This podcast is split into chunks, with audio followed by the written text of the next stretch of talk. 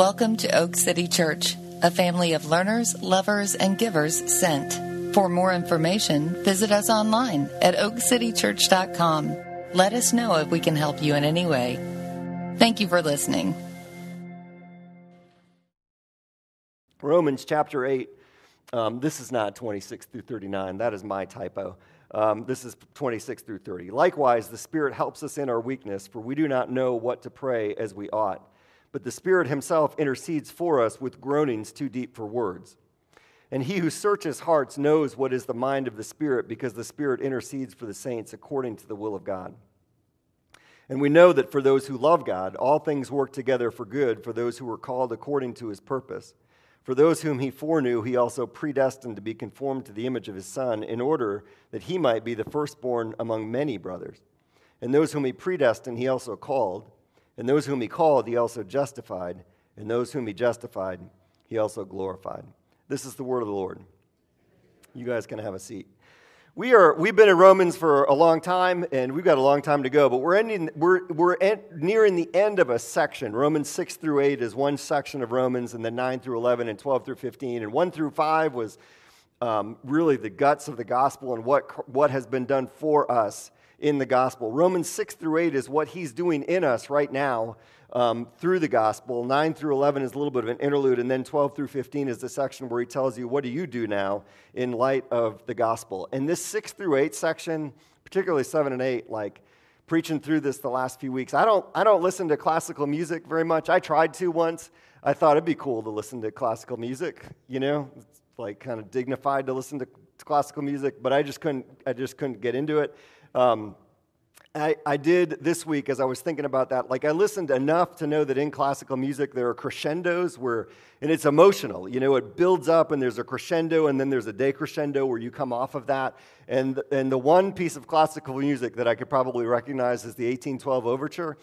And it's probably because it has cannons at the end of it. And I think that's pretty cool. And and I thought that I heard it in the Bugs Bunny video because that's where I've heard most of my classical music because I listened to a lot of Bugs, or I watched a lot of Bugs Bunny. So did my kids, everyone should, but that turned out not to be the 1812 overture, but the William Tell overture. And so then I looked up the 1812 overture because it was Wednesday, and Wednesday is my sermon prep day where I'm begging to be distracted. And so this was a good one uh, that was fruitful and productive. And the 1812 overture was written about the. Um, uh, Napoleon invading Russia. And so you get to the end of it, and there is a, a, portion towards the end of it where there's a crescendo followed by a decrescendo. And what they do is they take the Rush or the French national anthem, and it's the French coming against the Russians in some town in Russia, and it goes up, and, it, and so it's if you know the French national anthem, it kind of builds up, and then there's a Russian folk anthem that comes up against it, and then there's a French national anthem, but then it kind of fades off into the distance. And so it represents the battle between the Russians and the French.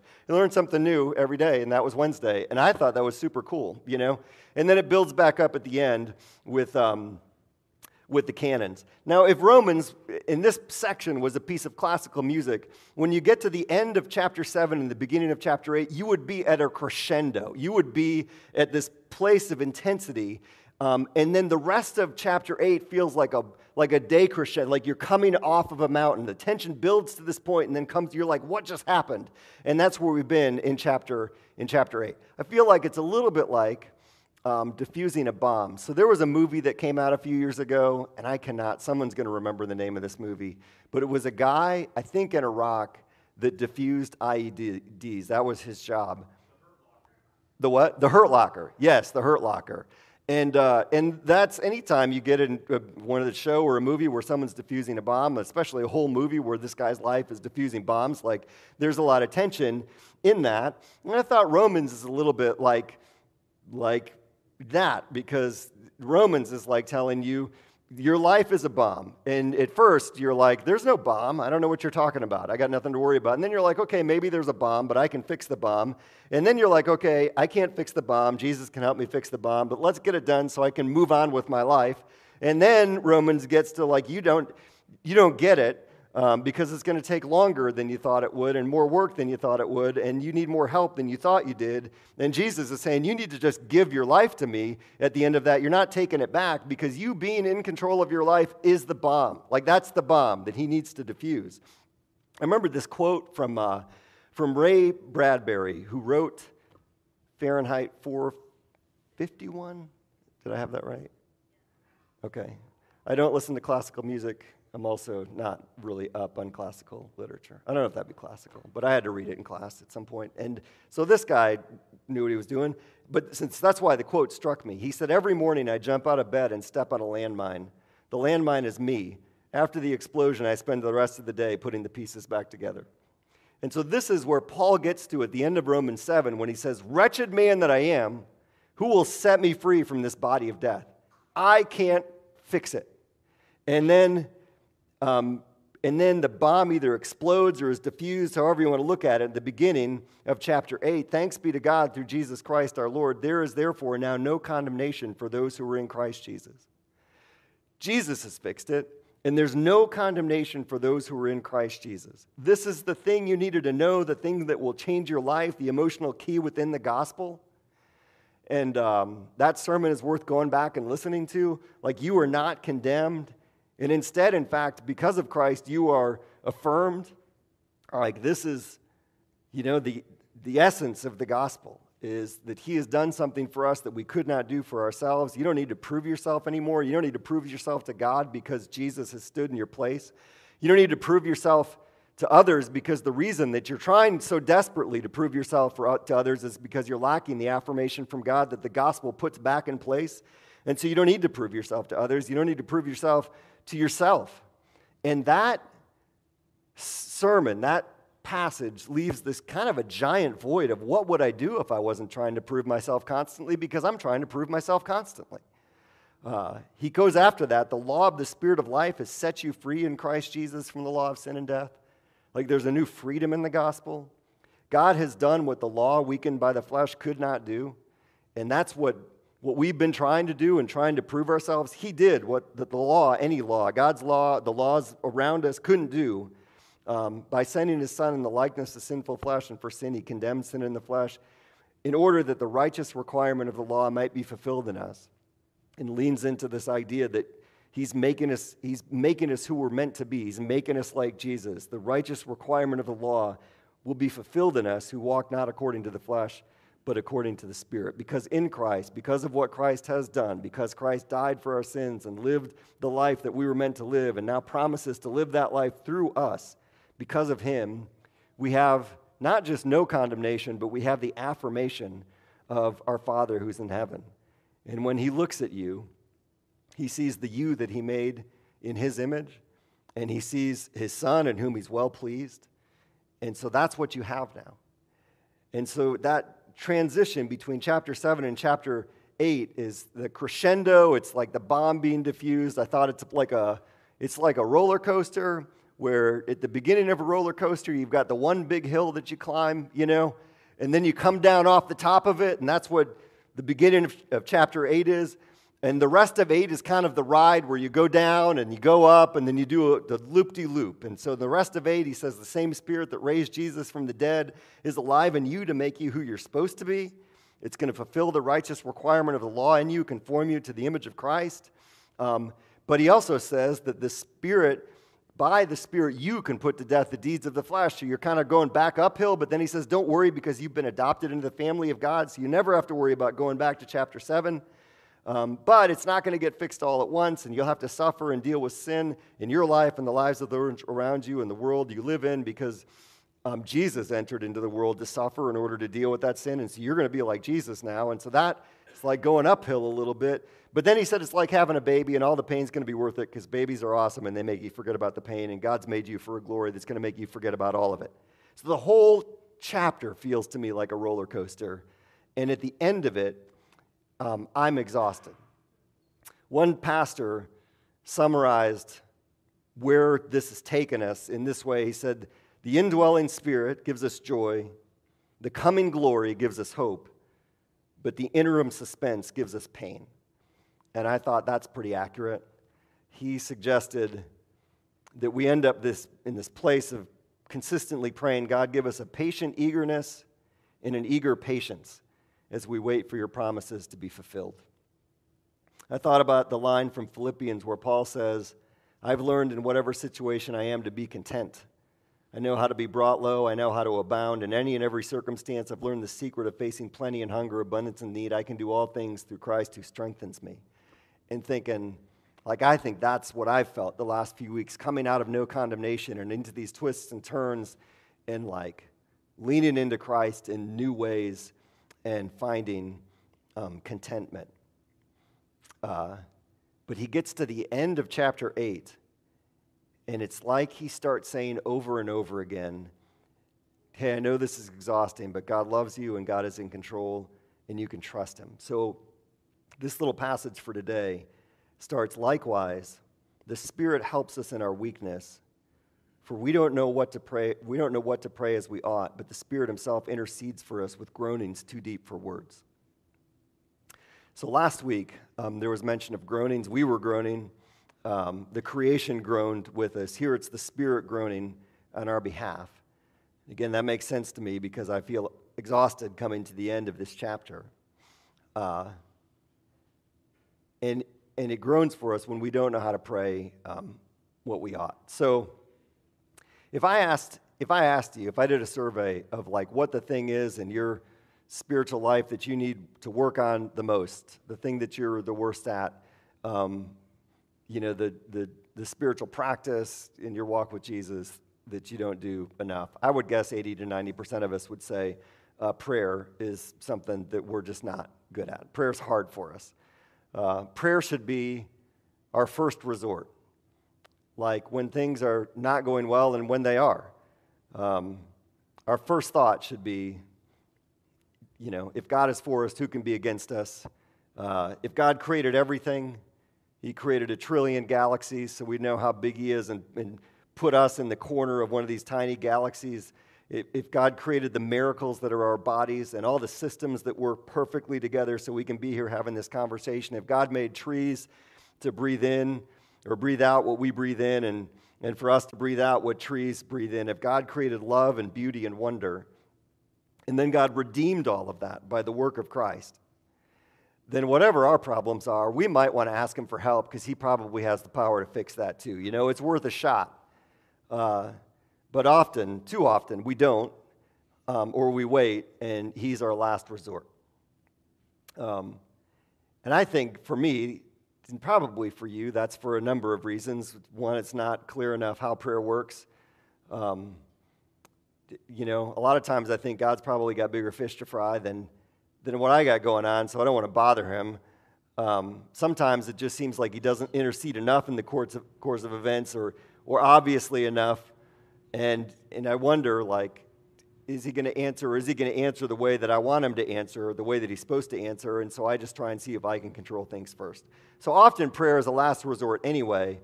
Um, this passage takes it a step further and says it's not only when you decide to pray, but when you pray and you don't even know what to pray, that's another level of desperation.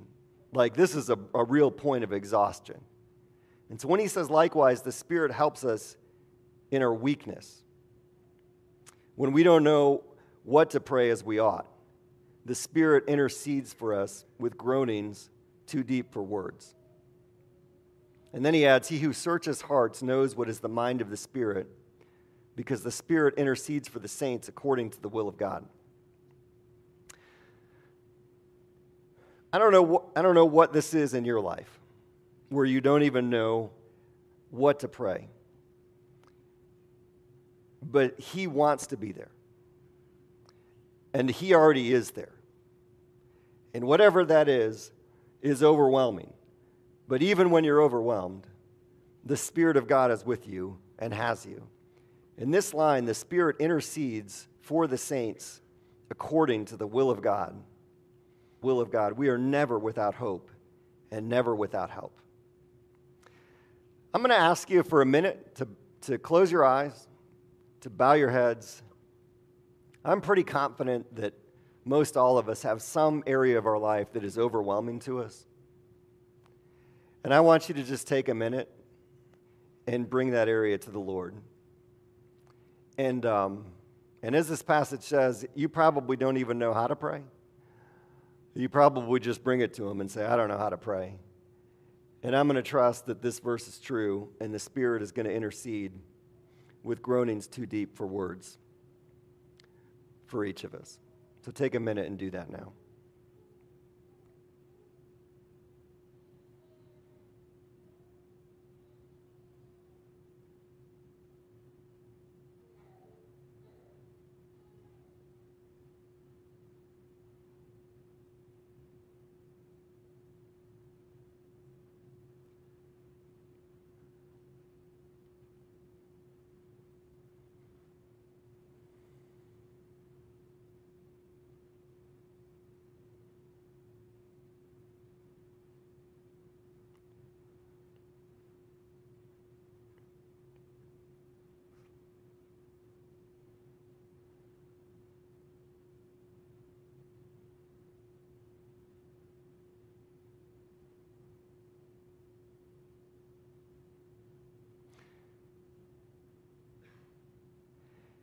It's into these spaces that Paul gives us one of the most quoted verses of the Bible. And it's quoted often for good reason. It's, it's as phenomenal a promise as you'll get in Scripture. He says, And we know for the, that for those who love God, all things work together for good, for those who are called according to his purpose. And he speaks that into this desperate place where we didn't even know how to pray. And that context matters um, because oftentimes this verse is on a plaque or on a meme, and it's cheerier than it's helpful. It's got flowers or maybe butterflies, you know? And there's reason to be cheery or hopeful because it's such a great promise. But when you often, often when you need this verse the most, you, you aren't in the mood for butterflies. Like something has gone bad and you're trying to figure out where God is in it. So I'm going to spend a few minutes just going through this verse piece by piece. Um, starting with this God is at work. God is at work. So we know that for those who love God, all things work together for good. In the translation that I use, the, um, the ESV, it doesn't kind of it doesn't word it that way, but it also like there's no implication here that all things magically work together. God is the one that is working them together. In a more literal version of this, we know that for those who love God, He is working. In the New American Standard Version, we know that God causes all things to work together to good, for good to those who love God. So God is the primary actor. He is the one that is causing things to work together for the good of those who love God. Um, in the slow day to day, whatever it is you just prayed about, it can be hard to see and easy to forget that God is at work anywhere. And in those moments, those are the moments when we grab the reins. And the reason that we don't pray more often is that we aren't convinced that this is true, that God is at work in these situations. So I'm just going to skip around a few stories in the Bible that are like go to stories for me um, that I need from time to time, where it's just plain and obvious that God is at work. Uh, one of them is in 1 Kings or 2 Kings chapter 19. It's a situation where um, the Israelites are coming to, to the point where God's going to take them into exile to Syria and to um, Babylon. And Hezekiah is the king, and Sennacherib is the king of Assyria. And he, says, he sends an official to Jerusalem. Um, and I don't, it doesn't say his name, it says his title. His title is the Rabshakeh, which is a great title. If I ever had a title, that would rather be a Rabshakeh than a pastor. Like Rabshakeh just sounds like a cool title to have on a business card or something. Like, so this guy comes and he has given them the business and says, uh, says to him, Don't let your God, in whom you trust, deceive you by promising that Jerusalem will not be given into the hand of the king of Assyria. Behold, you've heard what the kings of Assyria have done to all the lands, devoting them to destruction. And why is it that you think you'll be delivered? He goes on for a while, and Hezekiah prays to the Lord and says, Incline your ear, Lord, and hear. Open your eyes and see. Hear the words of Sennacherib, which he sent to mock the living God. O Lord our God, save us, please, from his hand, that all the kings of the earth may know that you, O Lord, are God alone. And it may be the clearest answer to prayer, or as clear as there is in Scripture. It says, Isaiah, the son of Amos, sent to Hezekiah, saying, Thus says the Lord, the God of Israel, because you've prayed to me about Sennacherib, the king of Assyria, I have heard you. Because you prayed to me, I've heard you. That should go without saying, but sometimes I need someone to say it. Like, I need to hear it. I think about um, our kids, more so in younger days, but probably in different ways, like in the expectance with which kids can think that their parents are just going to do something. Like, uh, why didn't you make me a peanut butter jelly sandwich? Because you didn't ask for a peanut butter and jelly sandwich. Well, I shouldn't have to ask for a peanut butter. You should just give it to me. And feeling like we are children sometimes coming to the Lord saying, Why didn't you do that thing? And God's probably just sitting there thinking, Well, because you didn't ask politely. Uh, and, and, and that's what we need to do. Um, is some, just come to him and ask. There's another, another passage in 2 Kings, um, a little bit earlier, it's 2 Kings chapter 6, and it deals with the prophet Elisha, and he was under the skin of a king of Syria. So the king of Syria sent um, horses and chariots and a great army to the city where Elisha was. And Elisha's there, and he has a servant. And the servant of God rose early in the morning and went out. Behold, there's an army with chariots and horses all around the city. And the servant says to Elisha, What are we going to do? And Elisha says, Don't be afraid, for those who are with us are more than those who are with them. There's an interlude here where the servant looks around and says, There ain't nobody here but you and me. Like there's nobody with us, and there's a whole lot of them. Like I don't know what you're talking about. And Elisha prayed and said, Oh Lord, please open his eyes that he may see. So the Lord opened the eyes of the young man, and he saw. And behold, the mountain was full of horses and chariots of fire all around Elisha. That is one of the most awesome passages in the Bible, and I love it because it says when we don't think God's doing stuff, God is doing stuff all around us. Even if we can't see it, He's at work. Let me give you one more of my favorite passages. This is in Acts chapter 12. By the time you get to Acts chapter 12, they're in Jerusalem, but things are getting dicey. Stephen has been killed, James has been killed, Peter's in prison again. And it says, So Peter was kept in prison, but earnest prayer was made for him to God by the church. So the church is having a prayer meeting, and they're praying for Peter because he's in jail. Well, an angel breaks Peter out of jail, and he's out on the street, and he goes to the house where he knows they're having this prayer meeting. Um, and, he, and he knocks on the door, and a servant girl named Rhoda comes to the door. And it says, recognizing Peter's voice, in her joy, she didn't open the gate, but ran in and reported that Peter was standing at the gate. And so Peter's like, hey, open the door, the cops are coming. And Rhoda goes back and is like, hey, Peter's here. And Peter's like, yeah, but the cops are coming. Like, you got to let me in, you know? And the people respond, you are out of your mind.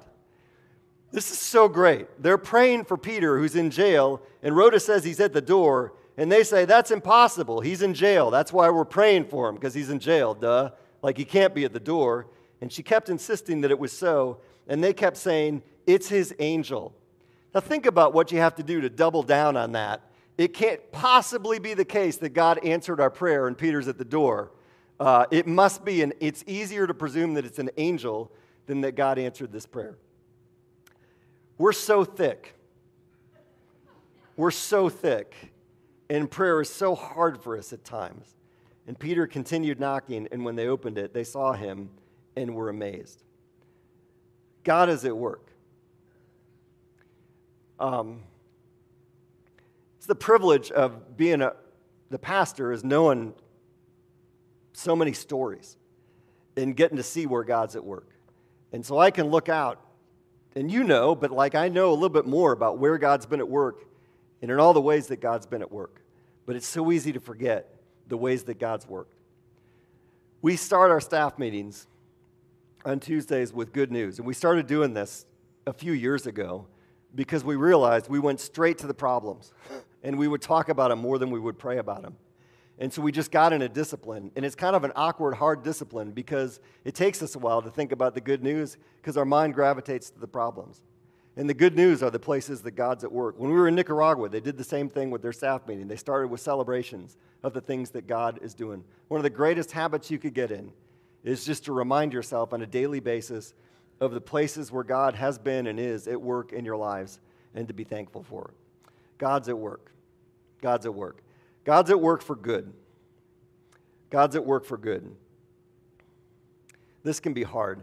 I have a, um, had a, a great uncle, um, my, my grandmother's sister's husband.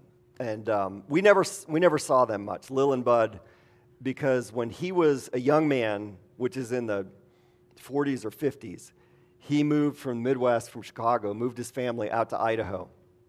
When nobody was moving to Idaho, I don't think there was anybody in Idaho in the 50s.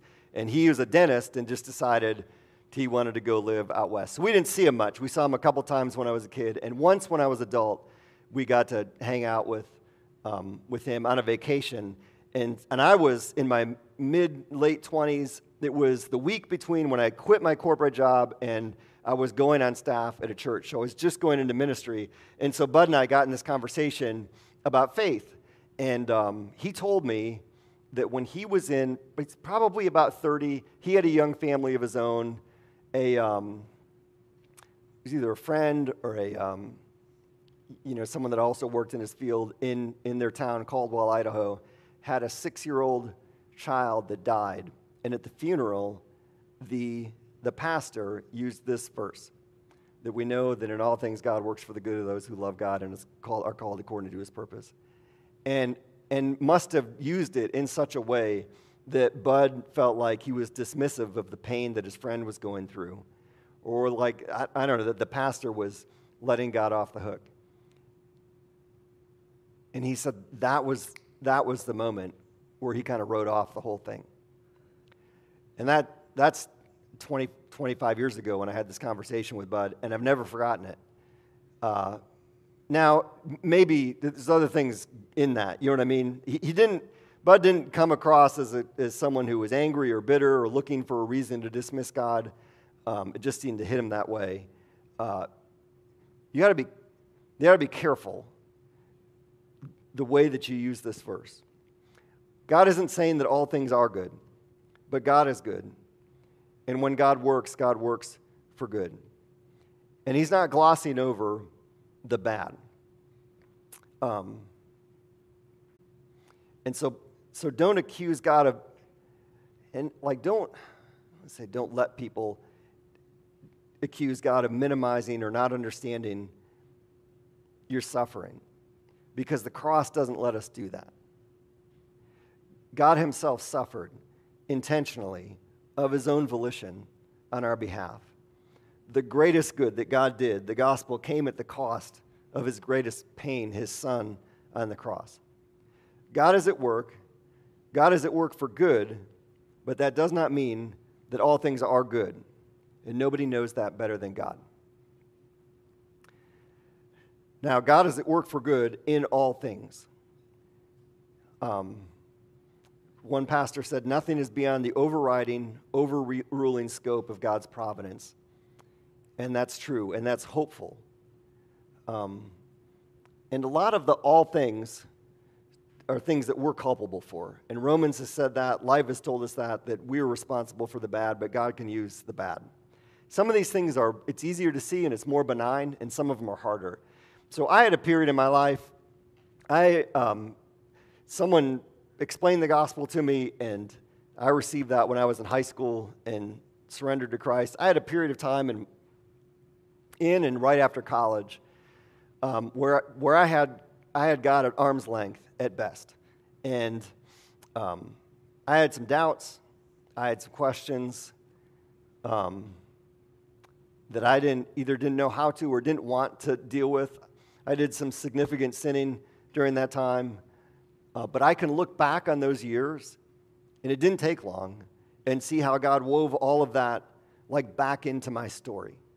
And so uh, when I was when I was at the end of college, just out of college, um, me and another guy that I'd gone to college with that was a few years older started a company, and we ended up um, getting it going and meeting with a couple guys that were like our parents' age, and that ended up we got the interest of a, a, bigger company that got us moved down here uh, to Raleigh. That was largely motivated by ego. Um, but I look back at that whole experience and see how God used it. There was a co- one of those older guys that was a coworker. He and his wife were super faithful Christians and were marriage mentors to me before I even met my wife and said things to me that still ring in my ears and things that I've used in most of the wedding ceremonies I've done over time. God used that experience to move me in a really dramatic way, an obvious way, from Columbus uh, to Raleigh for reasons that He had in mind. My, um, my dad growing up was, he was a marketing guy for General Electric and then ran a small medical technology company for about 10 years. And so that stuff was in my blood. And I, and I feel like I got that out of my system early in my 20s so that I didn't spend my life wondering, well, what if I'd gone down that road? Because God sent me down that road early. And at the same time, I think God used all that to prepare me to run a, the small company that is a church. Um, all that stuff I can look back on and think, I don't know how he did that, but he wove it all back in. Um, and I, I came to think God just does that. And if you are following Christ, you can make really bad decisions, and God will always work them back in. Um, it may take him longer. Like the worse the decision is, it may be the longer that it takes him to weave that back into your story. But we're never going to make perfect decisions, and he's always going to be able to weave it back in. Some of those things, like, are semi miraculous, you know, but, but, but benign compared to other things. Because for some people, when it says God is at work for good in all things, all things, all things is hard. Um, there are people in here who have chronic illnesses. There are people in here who have been sexually abused. People who have lost children to suicide, people who have lost relatives to cancer, people who have lost babies to miscarriage. This, verse is so heavy. All things is so heavy. Um, Bobby Joe and I went and saw The Sound of Freedom. It was the movie that came out a few weeks ago um, about a guy that fights against, you know, kids that are trafficked for sex. And uh, there's some controversy around the guy that I haven't quite figured out.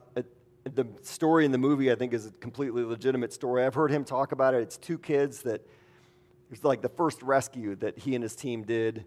And he said that the, um, there's a little boy in the film and said he came across the story because his job was to um, convict, to build the case against sex offenders. And so he had to watch hours of video of this kid being abused. All things is something that I'm like, I can't say I understand that. I can believe it, but like, there's such a weight to that. Um,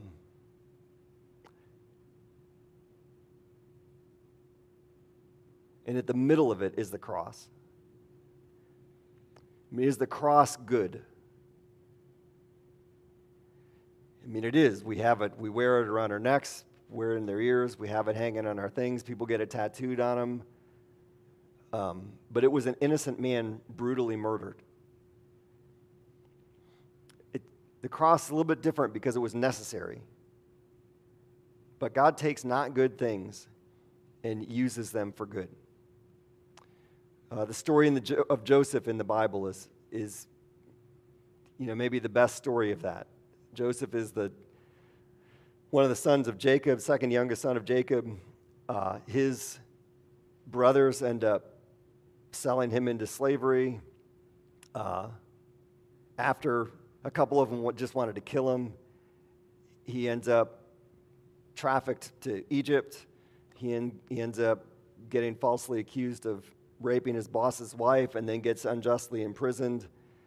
And none of those things are good. It's, it wasn't good for him to be an arrogant, obnoxious kid. It's not good for your brothers to plot to kill you and settle on selling you. It's not good to have a slave trade that can get you down to Egypt. It's not good to false, be falsely accused of a sexual assault and unjustly imprisoned. And the emotions at the end of that story in the Bible are some of just the highest. Um, it's a great read, the end of uh, Genesis and that story of Joseph, because of all of this that has gone into it. And at the end, Joseph says, You meant it for evil, but, and this is even a step further, God meant it for good. God takes bad things and weaves them in. But that is not easy. There's a line I heard um, years ago, and it's from a Greek poet. Uh, this is not from the Bible qualify that. Um, it was Robert F. Kennedy used it at Martin Luther King Jr.'s funeral. And it, it's this even in our sleep, pain which cannot forget falls drop by drop upon the heart until, in our own despair, against our will, comes wisdom through the awful grace of God. And I think a lot of times that's what it feels like. Um, God doesn't want you to have to revise history and call something that was bad good. I think God calls evil evil in the Bible. He calls injustice injustice. He calls sin sin. But God does want you to be able to move beyond it. He wants you to be able to, to grieve loss. And some of that grief you may carry every day for the rest of your life, hopefully to like lesser and lesser degrees. But some grief is like that. But He doesn't want grief to be your reality, your sole reality, your primary reality, your dominant reality. Like He doesn't want you to have to live in a constant state of grief. He wants hope to be that reality. And hope and grief can coexist. God is at work for good in all things. Now, he's, in, he's at work for good in all things for those who love him. And, uh, and this is a hard verse because that means that God is not at work for good in all things for those who don't love God. Now, God loves everyone, right? And that's, He does. Um, but not everyone loves God. And Paul's been clear with this throughout Romans that all of us were at one point enemies of the cross. Um, we were living in opposition. We might have been polite to God, but we were living in opposition to God. We were functionally enemies of God. We didn't love God. We might have been nice to God. We might have pretended, but we didn't. And so God is, it worked for good th- all things for those who love God. Um, and the best thing that God might could do for those who don't love him is to not work all things for their good. And, and a lot of us know this personally, so that things go badly in their lives, so badly that they realize how much they need him. Then God works for good in all things for those who love him and are called according to his purpose. And so at the end of this, we come to according to his purpose. And let me bring back up the line from um, the little passage about the Spirit interceding for us. He who searches hearts knows what is the mind of the Spirit, because the Spirit intercedes for the saints according to the will of God, according to the will of God, according to his purpose. The hard thing about all of these things is highlights our lack of control. Um, but in the midst of what he's doing at the end of chapter 8 is reassuring, reassuring us that he is the one who is in control. And so he goes on and says, Those whom he foreknew, he predestined to be conformed to the image of his son in order that he might be the firstborn among many brothers. Those whom he predestined, he called. Those whom he called, he justifies. And those whom he justified, he glorified. I promise you, when it comes to predestination in two weeks, I'm going to take all of chapter 9 at once, and that's where Paul addresses this question. So I will talk about predestination and election and free will and, and what all that means. It's not the point of this week. The point this week is that God is the one that is in control and God is working according to God's purposes. And so God is the one who foreknew. Um, it doesn't just mean he knows everybody. We know he knows everybody. He's God, he knows all things, but he set his love on. Uh, there's a point in the Gospels where Jesus said, People will come to him and say, away, He'll say, Away from me, I never knew you. Like, I never had relationship with you and you and God, that it is about a relationship between the two of you. So those who he foreknew, he predestined, he predetermined a destination for us. And the way he puts it in this verse, the destination isn't a place, it's a state of being that we would be conformed to the image of his son. Going back to the beginning of chapter 8, the righteous requirement of the law is going to be fulfilled in us by the Spirit. We are going to become like Christ because he is going to make us like Christ. And in that, he is going to make us the type of people that make sense in heaven. And heaven is just being in the presence of God. And so he is going to conform us to the image of his son so that we could be with him forever. Because that's what it will take, is for us to be conformed to the image of his son. Those he predestined, he called. Um, those he called, he justified. That's what most of Romans has been about. And those he justified, he glorified. And so he's going to complete the plan I mentioned last week an essay, um, there was a sermon by C.S. Lewis called The Weight of Glory, and I sent it out in the weekly this week. Um, it takes a bit. C.S. Lewis takes a bit, for me at least. I have to read him a couple times before I get what he's saying. But it's an unbelievable essay. And over the years, I've read it a handful of times and marked up different sections of it. And as I read it through again this week, I thought he he connects the beginning of chapter 8 with the end of chapter 8. He connects the idea of the affirmation of God with the idea of the glory of God and says the glory of God is really this affirmation fully realized. Um, and man, that is critical to our, to our becoming like Jesus, our sanctification. And so, um, Lewis, who's British, you know, talks about the biblical language of crowns and glory and says this at first just makes no sense. It's like watching the coronation of King Charles on TV. Like, what are these people doing anymore? You know? And he, but he says it's because like it almost seems like it's uh, like it's getting one up on somebody else, like winning a contest.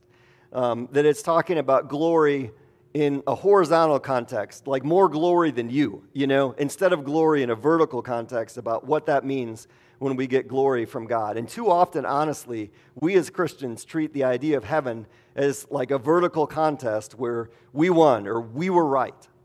Um, I remember an interview that I read in Rolling Stone a couple years ago when Mike Huckabee, if you remember him, was running for president. And, they, and Rolling Stone asked him about the end times. And he said, Well, I don't know how it all works. I just know that in the end we win. And the Rolling Stone guy wrote in the article, it's like, I don't know what that means either, but I guess if he wins, he thinks the rest of us lose. Um, and too often we think about it like that way.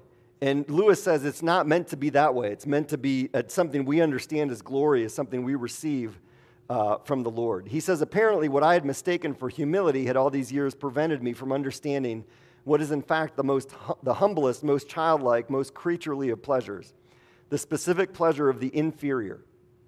The pleasure of the inferior the pleasure of a beast before men, right?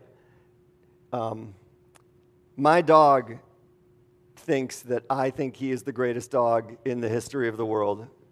You know, what is that sign that says, Lord, make me the person that my dog thinks that I am? Like, that is the pleasure of the inferior, a beast before men, a child before his father, a pupil before his teacher, a creature before its creator. Um, the pleasure is found when the superior approves of you. Um, when you surrendered to the one who's made you and loves you most, when you receive that affirmation. Uh, he says the sense that in this universe we're treated as strangers, the longing to be acknowledged, to meet with some response, to bridge some chasm that yawns between us and reality. Like this hole that we have within us, that's part of our inconsolable secret. And he says, Glory is this it meant good report with God, acceptance by God, response, acknowledgement, and welcome into the heart of all things. The door on which we have been knocking all our lives will open at last. That's the glory that Paul's talking about. He says has happened. And we live into that reality. He says, he finishes, apparently our lifelong nostalgia, our longing to be reunited with something in the universe from which we now feel cut off, to be on the inside of some door which we've only seen from the outside, is no mere neurotic fancy, but the truest index of our real situation.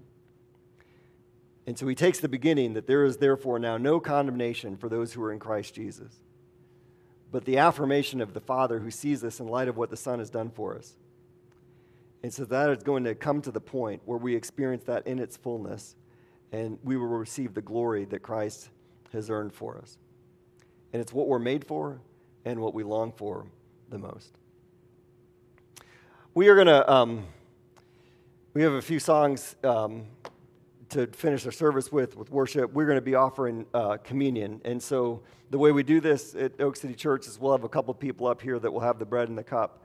And, um, and we would invite you during these next few songs, um, if you have if you've accepted who Jesus is and what he's done for you, this is like what we do in remembrance of what he's done for us. We do this in remembrance of the fact that because of the work of Christ, there's no condemnation. Because of the work of Christ, we have this promise of a coming glory because he's earned it for us. And so it's his body that was broken for us and his blood that was shed for us. And it's a way that he called us um, as his followers to remember. If, you, if you're not there yet, please feel no pressure to come up here and receive communion. It wouldn't make sense for you to do that um, if you're not there yet with Jesus. But if you are, then we invite you during these next few minutes to do that. And one person will be standing here with the bread and say, This is um, the body of Jesus broken for you. And, and you don't have to respond to that. You can say, Thanks be to God. You can say amen. You can say whatever you want. And then another person will be here with the cup. And it's our way of remembering what Jesus has done for us. Father, thanks for, thanks that you, um, you meet us in the midst of our deepest um, pains, our deepest anxieties, our deepest struggles, our deepest questions. Um, you don't you don't run from those. I don't think you tell us to run from those. You tell us that you'll meet us right in the midst of them, Lord. And I know we all have those, God. And then right after that, you follow up by saying that you were at work in all things, and all things can be really, really hard. And you were at work for the good of those who love you and who have been called according to your purpose, God. Sometimes that is the like the best news we can receive, and other times it is really hard news to receive, Lord. But it is your truth, and it's what you've given us, and we receive it, Lord. I pray that you would speak into our hearts in the places and the ways that we need to hear about the things you're doing in our lives. I pray this in Jesus' name. Amen.